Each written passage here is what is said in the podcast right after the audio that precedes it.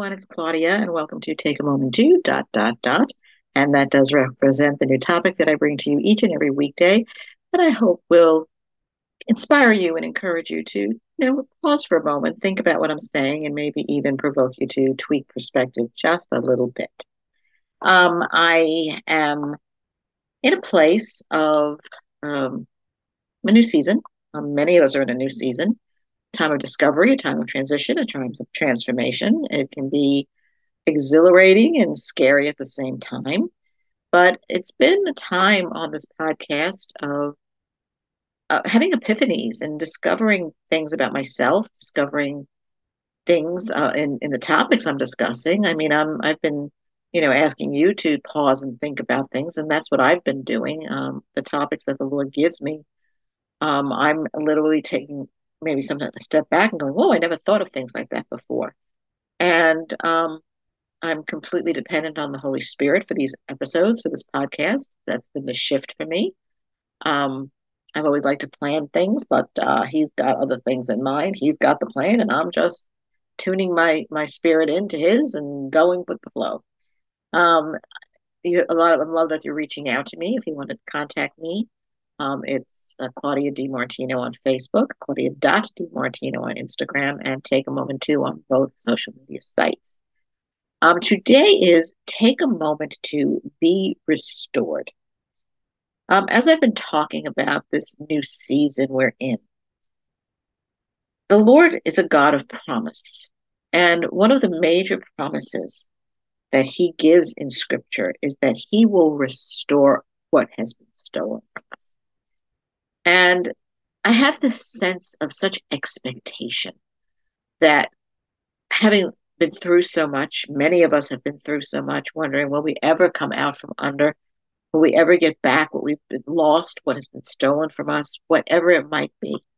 But this past year, I did a teaching on the promise of God's restoration. And I'm feeling that I should be talking about that today. The, the more we're in this new season, the more that we have hearts of expectation, the more that we are believing God that His promises are yes and amen.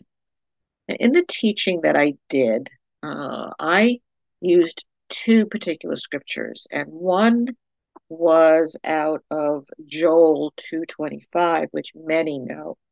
So I will restore to you the years that the swarming locust has eaten, the crawling locust, the consuming locust, and the chewing locust, my great army which I sent among you. Now, in my teaching, I showed a picture, and a picture is worth a thousand words, of what a swarm of locusts looks like. So the sky is completely obliterated. And they, they travel in millions and millions, and they consume every single thing in their path. There is no life left. And the Lord says He will restore the years because that because it takes years to bring back the crops, to bring back the agriculture, to bring back the land that is destroyed by locusts.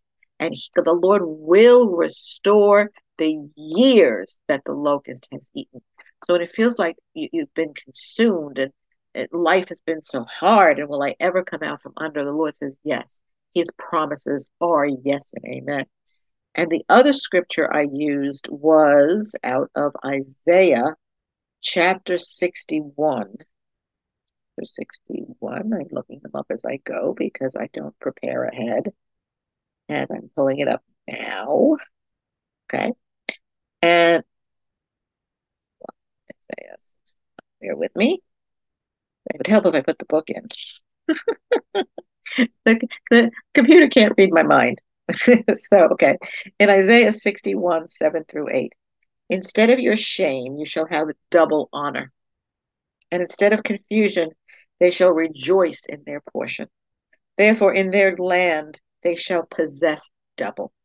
Everlasting joy shall be theirs. For I, the Lord, love justice. I hate robbery. For burnt offering, I will direct their work in truth and will make them in an everlasting covenant. God is the God of covenant. And that's why his word says that his promises are yes and amen when Jesus came, when we received Jesus into our hearts, we established, he already established a covenant relationship with us by his shed blood. Now, in my teaching, I also talked out of Isaiah, not Isaiah, uh, Ezekiel chapter 37, where um, Isaiah says to speak to the dry bones. And a, a, a graveyard with dry bones, again, there's no life, there's nothing. But God spoke life into existence in the world. He said, Let there be light. And there was light. And it's the same thing because of the authority we have and the promises we have by God Himself, we can speak life into those dead things, the things that seem to be gone forever, because we have that. Jesus is the way, the truth, and the life.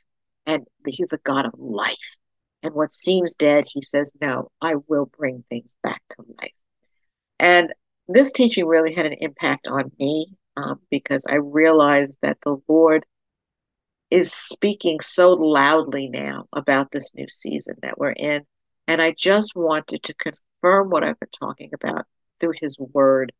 Um, it's been such a, a time of having to trust the Lord for everything. I'm speaking about to myself, I'm speaking what I've been going through. And when we trust the Lord, there is no disappointment. It's when we take our eyes off of Him, but also to trust in His word, to trust in His promises, to trust in the very foundation of who He is. And that, you know, the circumstances may look like everything is crumbling around us, but the Lord says, no, I resurrect things from the dead, I restore. So today, I encourage you to take a moment to be restored.